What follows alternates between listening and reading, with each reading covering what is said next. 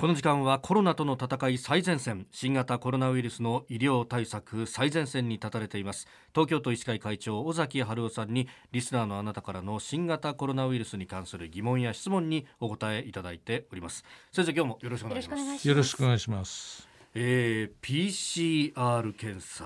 まあ、これ非常に有名になりましてみんな、はい、あの知ってる単語になりましたがこれについてもたくさんいただいてるんですが、えー、代表してラジオネームさちママさん64歳女性の方。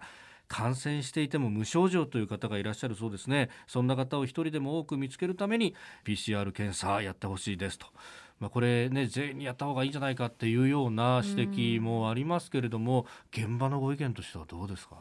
はいまずあの PCR 検査をやるためには、しっかりした検体を取らなければいけません。はい、そのためにはやはりあの、えー、喉の奥はですねなかなか感度が3割ぐらいしかないって言われてるんですね。で鼻の奥でやると6割から7割検出できると言われてる。まずそういう採取法があります。はい、ですから今大体鼻の奥とかでやるんですけども、これがなかなかあの難しいんですね。ですからやる側の人も例えばくしゃみとかされると、はい、全部そのもし感染してる人がいたらその人のは全部、浴びちゃう、えー、浴びちゃう、はい、だからやはりあのフル装備でキャップをしてアイシールドをしてガウンをつけて手袋を何重にもしてやって、はい、一人お一人お一人を取っていくので相当な危険と手間がかかるということをまずご理解いただきたいんですね。ですからその政府が言っているように、はい、えー、もう2万件できる体制を整えたって言ってもそれは検査上の話なんです。はい、で実際に医療現場でそれを取る方が2万件取るということはもうすごく大変なわけですね。ですからまずそういうことをご理解いただきたい。それから PCR 検査自体が、ま、出ればもう陽性感染してる、うんはい、出なければもう大丈夫なのかっていう判定に100%使えるかというと実は約3割の、うん実際には感染してるんだけれども偽陰性という方が出てくるというふうに考えられていますのでこれをやってあ俺は陰性だったからもう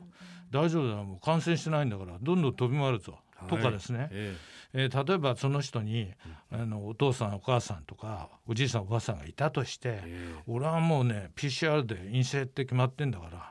感染はしない。うつらないから、親父に会いに行こうとかですね。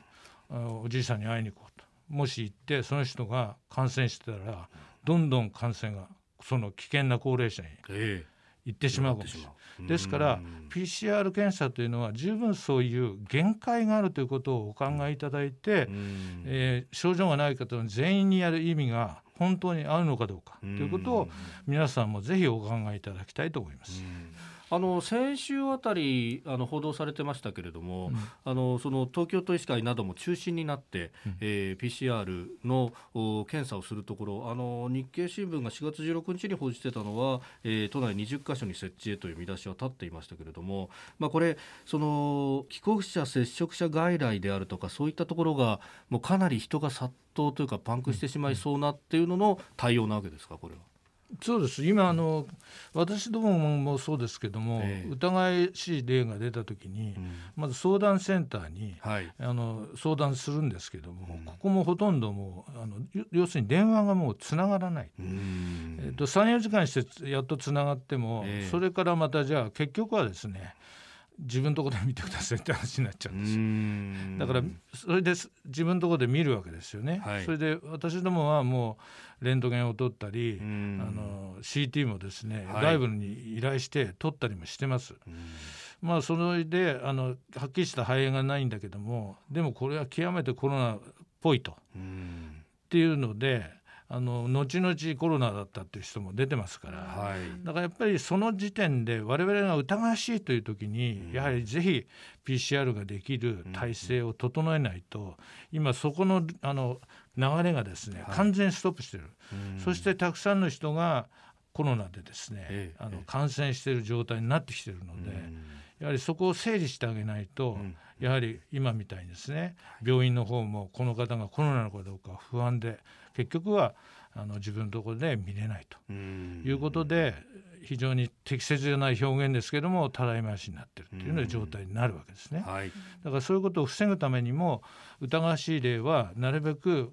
今後はですね PCR をしっかりやって、はい、あのさっきのような限界もありますけども一応振り分けて、うんはい、そしてコロナだっていう人に対してそれをちゃんと見てもらう病院をきちっと作ると、それから軽症の方はもうそのまま、えー、宿泊施設に移っていただくとかそういう流れをですね今滞った交通渋滞の状態になってますので、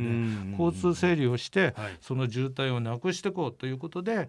えー、各地に東京の中に、まあ、20箇所になるか30箇所か分かりませんけども、はい、そういった流れを作っていきたい。ということであります、